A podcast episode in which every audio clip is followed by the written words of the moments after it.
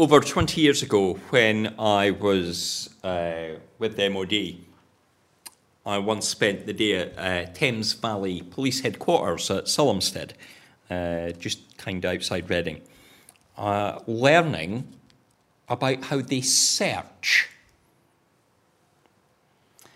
Some things are searched for because they are lost, and other things because they have been deliberately hidden. Some of the hidden things are intended never to be found, such as a weapon thrown in the bottom of a canal. Others are hidden such that they would be found, but only by an intended recipient. Republican terrorists used to pass guns and ammunition between groups, hiding it in hedges Now, a country road with a hedge could be quite big. Where do you start looking? Do you start at one end of the hedge and you work your way along the entire hedge? That's one approach. But then we also have to remember that they wanted a particular person to find it. So there had to be a way for that person to find it. And so the understanding went, learned in Northern Ireland, that if you looked maybe about this height, you know, the sort of height that can just shove your hand into the hedge nice and quick, at a particular place, maybe near where there was a manhole, or maybe a telegraph pole, or just to the left, or just to the right of that, that was where you were likely to find the thing that was lost. Searching for a person may likewise be one that wants to be found. A stranded hiker with a broken leg. They want to be found, they want to be rescued. Or it might be somebody that doesn't want to be found a criminal on the run. Could even be someone who doesn't realize they were lost at all. Maybe they're confused. Or maybe they're actually perfectly safe, but others think they've lost. There was a case in Iceland some years ago um, where a group of tourists joined a search party and they were hunting, and it wasn't until three in the morning that one of the members of the search party realised that she was the person that they were hunting for.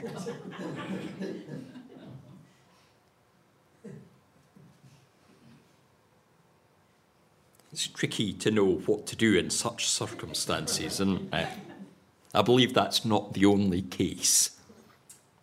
Each year, about 250,000 people are reported missing in the UK. A huge number, which means that uh, in Sussex alone, there's about 20 people reported missing each day. Many of them are found, some of them are not found. Some of that might depend on whether they want to be found or not. The two parables we have tonight, searching for a coin and for a sheep, are in some way actually a warm up act for the third in the trilogy. The one that comes immediately after these is the prodigal son. The coin is misplaced, and a thoroughly meticulous search will reveal it. Something happens to the sheep. We know not what happens to the sheep, and the sheep can be found.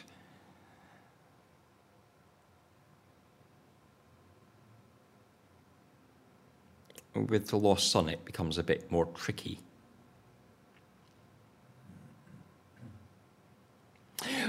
When we've lost something? Quite often, when we find it, we realize that we actually knew where it was all along. At the moment of discovery, I quite often do a sort of metaphorical slap of the head. Of course, it's there. I had one of those experiences this morning. You know, I went to take my mobile phone out of my jacket pocket so that it wouldn't interfere with the microphone. You know, just try and remember doing that. And it wasn't in my jacket. Oh, well, maybe I shoved it in my back pocket. You know, but with this pair of trousers, it doesn't go very far in. So I thought, well, uh, maybe it's fallen out. You know, what, what have I done with it. You know, maybe it's lying in the vestry. After the service, I went into the vestry. It, it, wasn't lying there. I thought, well, maybe it never actually left the house. You know, it might be lying on the bed. Might be somewhere in the bathroom. I take it out of the pocket if I go to the loo, because uh, certain people, many people I know actually, I know at least of half a dozen people who have lost phones down toilets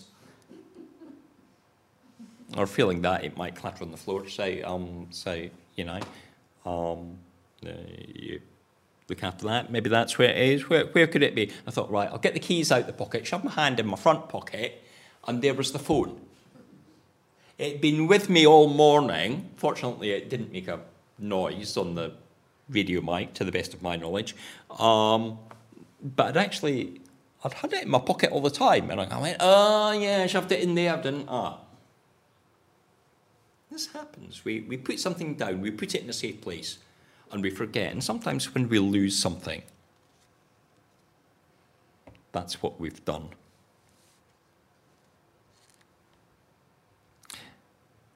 And usually with a thing like a phone or a coin, it remains where we've put it or where it fell out of our pocket or where we dropped it maybe as the woman was maybe checking off coins or, or whatever she was doing when that coin was lost it, it stays there until disturbed a lost sheep or a person may wander far and wide. They behave in a different manner. And there's even a risk that as you search and you leave an area behind you that you've searched, that the person or sheep might go into that area. The place that you think is cleared might be where they now are. A large coordinated search party has techniques for making sure that doesn't really happen, um, though it can be tricky. Uh, it can be incredibly tricky if it's one shepherd out by himself. But it is a shepherd, we imagine, who has an idea of how far he has travelled since the sheep was last known to be safe.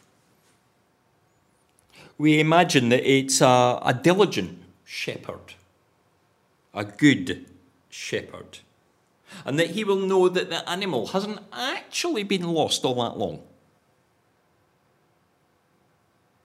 Because he's a good shepherd. And he sees that there's only 99 goes, ah, there was 100. There's 99 now. Must be between here and there. He might even be able to think of the path that he's travelled and where the opportunities were that that sheep went astray.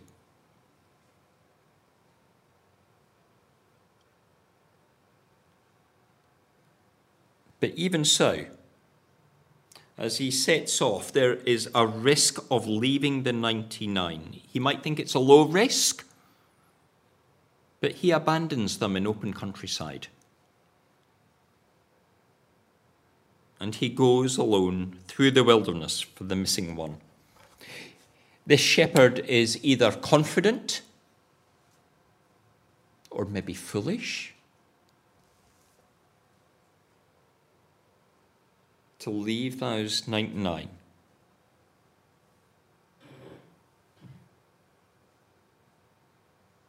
But maybe it is a thing that he has a great love for that sheep.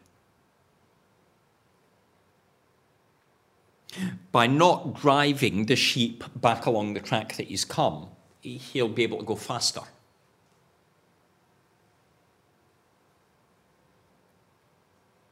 He doesn't take the 99 to find the one.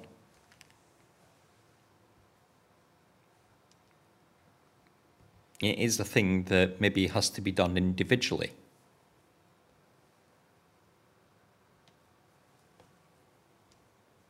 And of course, if the one had fallen victim to a wolf by taking the 99 there, he could expose them all to danger.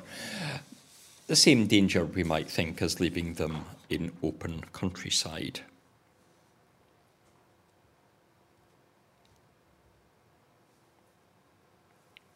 But he does go, and he does find, and he does rejoice.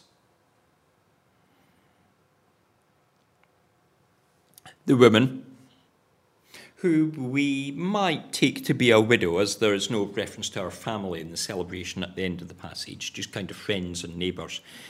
The, the woman has lost 10% of her wealth.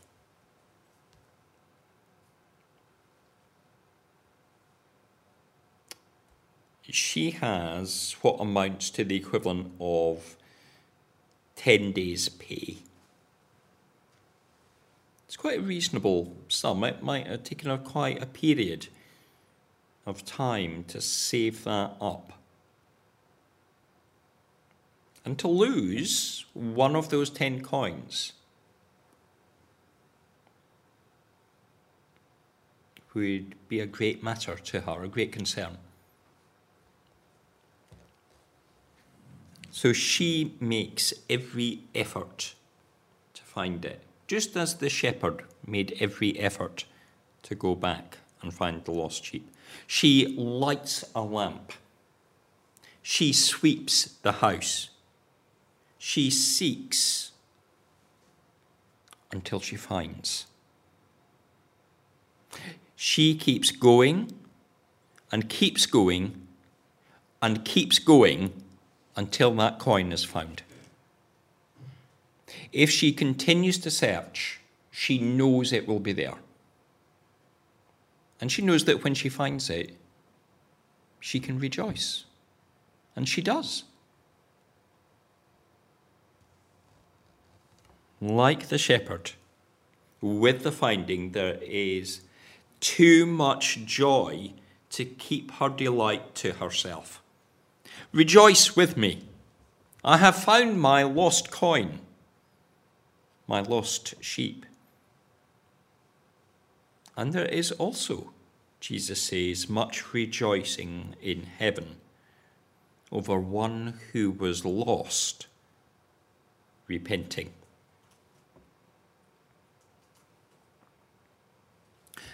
The context of these parables being told was the criticism of Jesus by Pharisees for welcoming tax collectors and sinners.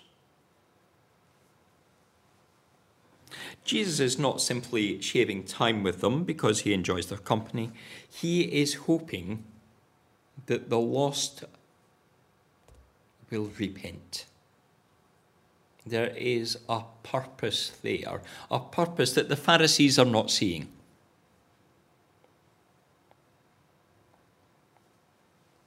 They can only see the negative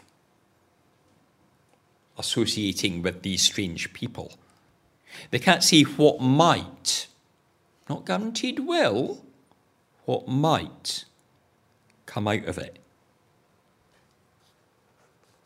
the challenge is to us is in what we do and who we are. Is our life so consumed by church people and church activities that we don't engage with others? And if we see people engaging in a way that we disagree with, are we being good disciples or are we being the Pharisees? Are there right and wrong activities that we should and should not do, or right and wrong people, or right and wrong places to do it in? When we do meet with people not of faith, what do we say to those who maybe don't see themselves as lost? Those who are happy with where they are. The shepherd goes out. He finds the lost sheep. We don't know whether it was injured, whether it was stuck in a hedge, whether it was just happily munching grass that was lovely and green. We don't know what was going through that sheep's mind at the time. But the shepherd finds it and picks it up, and we have this picture of him carrying it, carrying the sheep home on his shoulders. We cannot go off down Lindfield High Street, find the lost, and carry them back on our shoulders. They might not be very happy at that. They might have been quite happy where they were. We can't just bring them in and say, Yeah, I found the lost person, and drop them down at the front of the church, give them a nice seat to sit on. It doesn't work that way, does it? It has to be something of the individual's choice in the third story. The story that we're familiar with, but which we didn't read tonight. We see the prodigal son having a personal awakening that brings him home. It is the son that realizes it is better to be a servant of the father than to not even have pig's food to eat. The Father has made his love, his generosity, his welcome known in the past. And he stands day after day looking out, waiting to rejoice when the son returns home. Jesus makes his presence, his love, his generosity of time, and he's willing to associate with others he makes that presence known to the tax collectors and to the other sinners, whoever they are. And they choose to come and they choose to see him. It is the Spirit working in the hearts and minds of individuals that see them awaken to the love of God. but they don't awaken until that moment when things click in place. It's therefore vital that we are a good witness of the kingdom in how we welcome in church, but also how we speak and how we act outside of the church in wider society. That others see the love pouring out through us. And have their awakening saying, Yes, I'm going to go there. I want to discover. I want that to be something for me. If we are to show God's love, then, as I was saying this morning, our lives must reveal that we have been shaped by God's mercy and by His grace. That we think of His kingdom above our own desires. In rejoicing at the finding of the sheep, of the coin, and of the Son. The participants of the parables are reflecting the desire to bring on earth something of heaven. The parties there are a reflection of the joy in the heart of the one that has found. But Jesus says it's not simply a joy limited there, because these are stories that are metaphors, they're parables. They're to make us think of how God does things. And when someone repents, we see much rejoicing in heaven. A celebration. It is that element that the, um, the Jewish people closely thought of, of us doing on earth as it is in heaven. That thinking that comes out in the Lord's Prayer with that familiar line Thy will be done on earth as it is in heaven. May we have much cause to party as the angels of heaven rejoice in the repentant sinners as the lost are found. May we have much cause to party because of the joy we have of being God's people.